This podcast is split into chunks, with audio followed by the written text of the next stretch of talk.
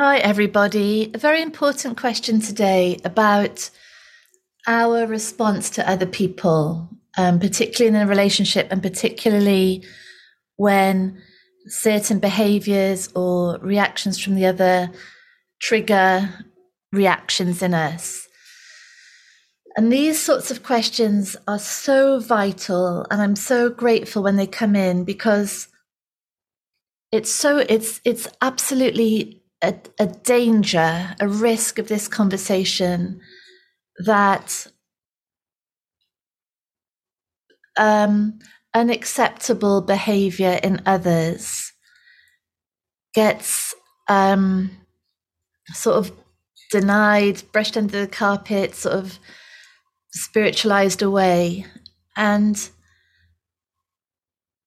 this this conversation, as I see it, is of the greatest value when it ends, which it has absolute potential to do so, when it ends the that lock in of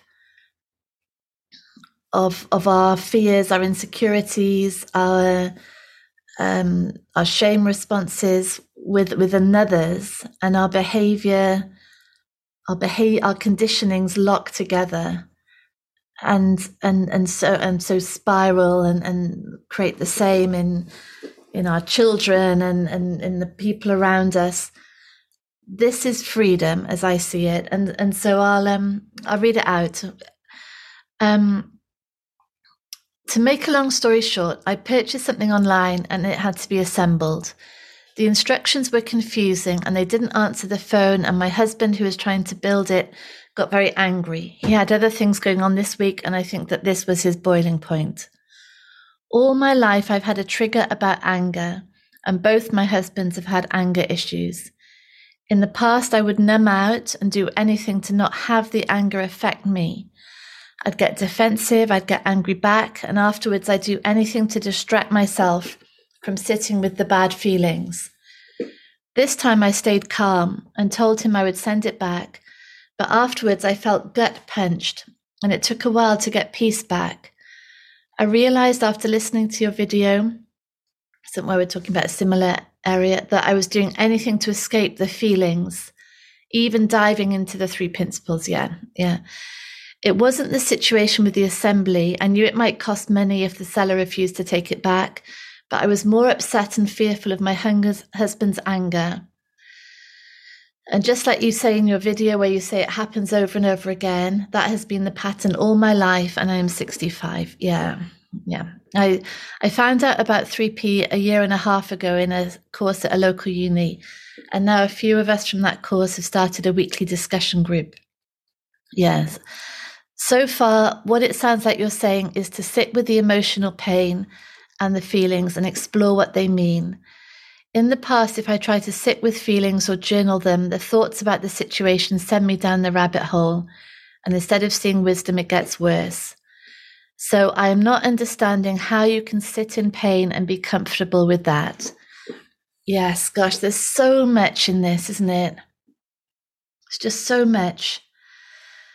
And, and above all, at the heart of it, what we have is what we have is this conundrum that the world the mind body lives in is simultaneously real. There are other beings who, due to their own conditioning, can create serious harm, and simultaneously not real because the whole way those other beings appear is a function of our own conditioning. And so there's this tightrope that we're walking between real and not real. And if we go too far to one side, we end up denying, we end up placing ourselves perhaps at greater and greater risk. We end up not taking people seriously when they're asking for help. Um, we end up you know spiritualizing over over people's very real problems or on the other hand if we we we risk taking um, taking experience always as objective truth. And, and when we do that, we miss out on the incredible um, creation that the mind produces. And and the fact that when when we're locked into an experience when when experience continues to repeat when we're stuck and hopeless and and feel absolutely trapped that is because of what the mind is creating not because of reality.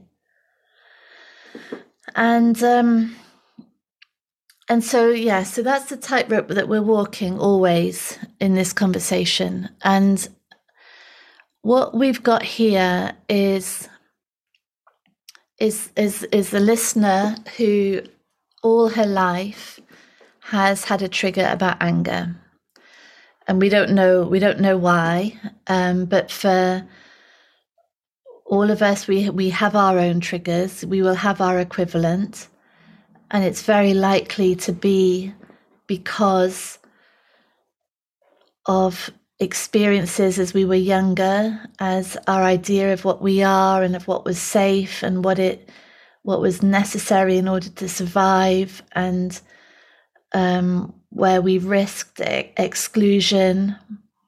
Um, that's when these triggers get embedded, and then they just um, repeat, don't they? That you know, as as the listener says. Um, it's been happening over and over again, and this has been the pattern all my life, and I'm 65. Because the button gets pressed, the the whole system goes into fight or flight. Um, it can't bear to feel that intensity of of fear um, or whatever other emotion it's it's desperate to avoid, and so it it reacts um, blindly, unconsciously, um, you know, it, it's it's either fleeing or it's it's out there fighting, and all of that whole response is maintaining that trigger in place. No, nothing is changing in it.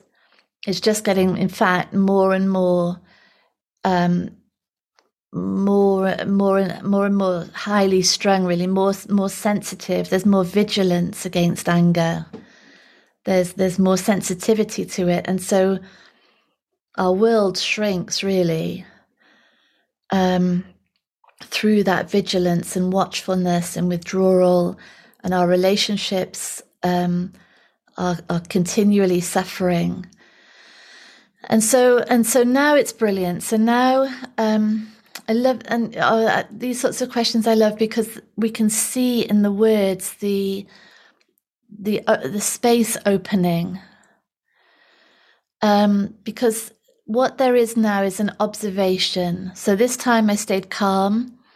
I told him I'd send it back, but afterwards I felt gut punched.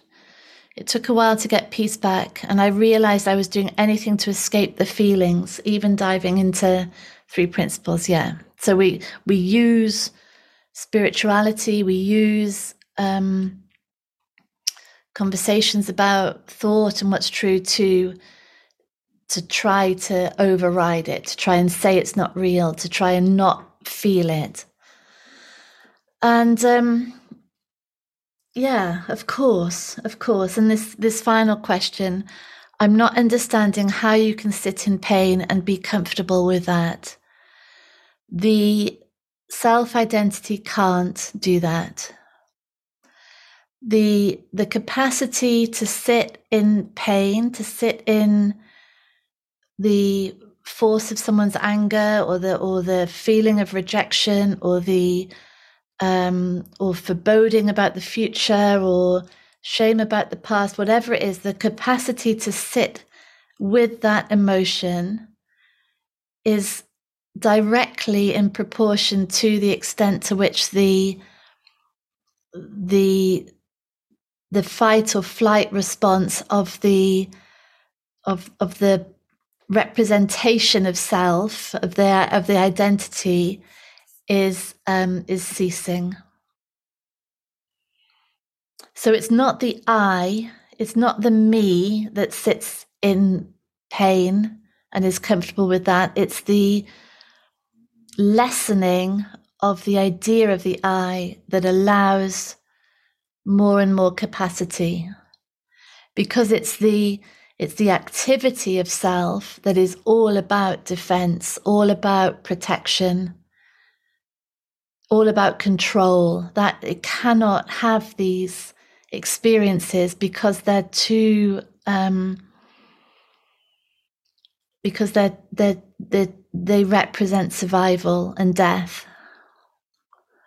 So so someone being angry with us over assembly instructions is death where we it's like it's like it, it's it's triggering survival desperation. It's completely understandable. It's completely normal. You know this is so so logical that this would be the case. It's for all of us in in our own different ways. And and so this is the this is the important thing. Well the two important things. First of all what this conversation allows for, as I see it, is a is a gradual increase in the capacity for the system to experience discomfort, which is enormous. Yeah. So that's that's the first thing. And that and that's coming from a lessening of that survival response. Because the survival response starts to make less and less sense. Then the second thing is that, and this is so vital that we we observe this, is that we're not saying for one minute that um, that because of a spiritual understanding, we we should now accept any other people's behavior, whatever it is. It's the opposite, in fact.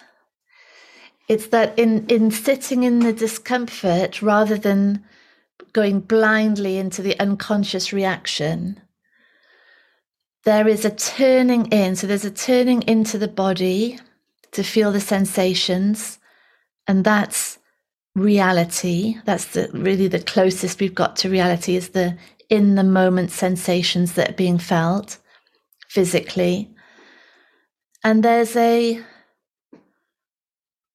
there's an owning there's an accountability of that response. It's it's it's happening here. It belongs to the system. It's not it's not necessarily provoked by the other. It could be provoked by decades ago experiences. So it can be owned here without without blame on the other, you know, with, without going launching into separation. It's all still here. We're still the source of it. And then, thirdly, there's more and more space through that ownership, really, to talk about those feelings. And um, to, yes, to talk about the the effect that we that is felt in the body from certain words or from certain tones of voice or certain gestures. And that starts to create a, a dialogue, an honesty, an authenticity, an owning of our own cap- capacity and boundaries. And as I see it, that's the start of health in relationships. That's the beginning of the end of the, the blind domination of conditioning. It's, it's the beginning of the end of that lock in of, of two sets of dysfunctional learning, really. And and that is so that's the place where change happens. That's you know and the listener saying i'm 65 good. You know the whole of the rest of your life now is is is a healing space. And and wonderful. It doesn't matter what age that happens. Every everything that's gone on before was necessary in order for us to get to this space right now. And and and if all we have is this one moment now of of reality that's um that's enough. Yeah. Yeah. But from that moment of reality then there's the next one and then the next one and and each one is a a a, recognition of of what is what's playing out. And of of that invitation to sit really sit with with whatever is arising whatever discomfort is there. And um and to sit in that honesty the and the humility and power of accountability for our own um, for for our, for the system the perception as the source of all appearance. So i truly yeah it's it's um it's mind-blowing. So important these questions. Yeah, this this cannot be about denial. It can't be a, a spiritual bypass, and at the same time, it's through that humility and power of accountability that that change happens. So brilliant. Thank you so much for that. And so much love to you. Bye.